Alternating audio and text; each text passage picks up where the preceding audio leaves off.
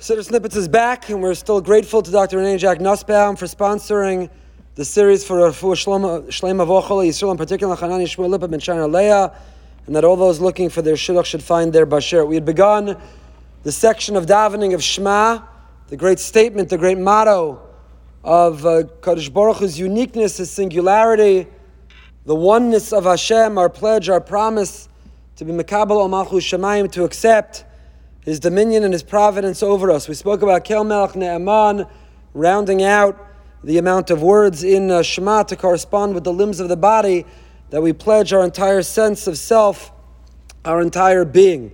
Shema Yisrael, listen. We describe Shema doesn't just mean to hear audibly in one's ear, it means to understand, it means to comprehend. And the halachic principle of Shomea Ka'ona, Shomea means not only to hear, it means you only fulfill if you're listening to someone else, if you understand what they are saying, then you can ride their coattails, then you can tap in. Similarly, here, the theme, the essence of Shema, is not just something that has to enter through sound waves into our ear, but it has to more importantly enter into our heart and into our soul. We spoke about Shema Yisrael. The Yisrael is the Pintele Yid that spark that Jewish soul inside ourselves. We're trying to wake ourselves up that Hashem, that the great God, the God of creation, the God of eternity, the God of the entire world and the universe and the cosmos, He's Elokeinu, He's our God.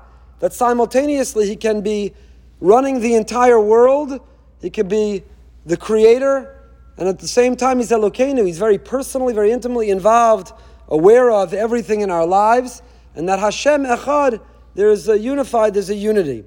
Rav Menachem ben Zion Zaks, you know, I'm very fond of the Sfar Menachem Zion. Chief, uh, he was a rabbi in Chicago, the son-in-law of the chief rabbi of Yerushalayim. So he says, why Shema Yisrael? An alternative interpretation is that the Yisrael is not the Pintele Yid, the Jewish solar spark inside ourselves, or not that only, but the evidence that you really believe in something, the evidence you're excited about something, is the degree to which you share it, the degree to which you promote it, the degree to which you're excited and want to make it contagious and want others to have access to it. Lahavdil, you hear a great song, you send the link to everyone you know. You have a great stock tip, you give it at least to the people that you care about. You have something, you're excited, you came across a great sefer, a great Dvar Torah, a great story you want to share, you tell it over. So similarly here too, if one is really being Mekabal al Malchus Shemayim, if we recognize, understand, if we see who Hashem is and His role in our lives, then we don't want to keep that to ourselves. Shema, the statement, the proclamation is Yisrael, is to everyone else and everyone around us. We want them to know, we want them to have access. Listen to this incredible treasure. Listen to this magnificent discovery. Hashem Elokeinu, Hashem Echad. So Shema Yisrael. I don't keep it to myself. Something I cherish and something I treasure, I share with others. A Jewish perspective on outreach outreach within the shul, in reach. I proclaim Shema to whatever Yisrael is around me. Listen to the gift, the privilege we have.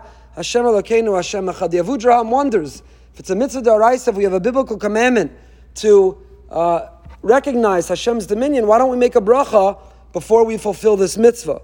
So we spoke about that the bracha of Ahavah Rabbah is a birchas mitzvah in some ways. Birchas Torah. If you didn't say birchas Torah, you could be yotze with it. But the Avudraham says in Shema, you have Hashem's name, and normally a bracha, birchas mitzvahs, Hashem Elokeinu melech haolam. This is Kabbalas Ol Malchus Shemayim. So it has all of the cornerstones, all the building blocks.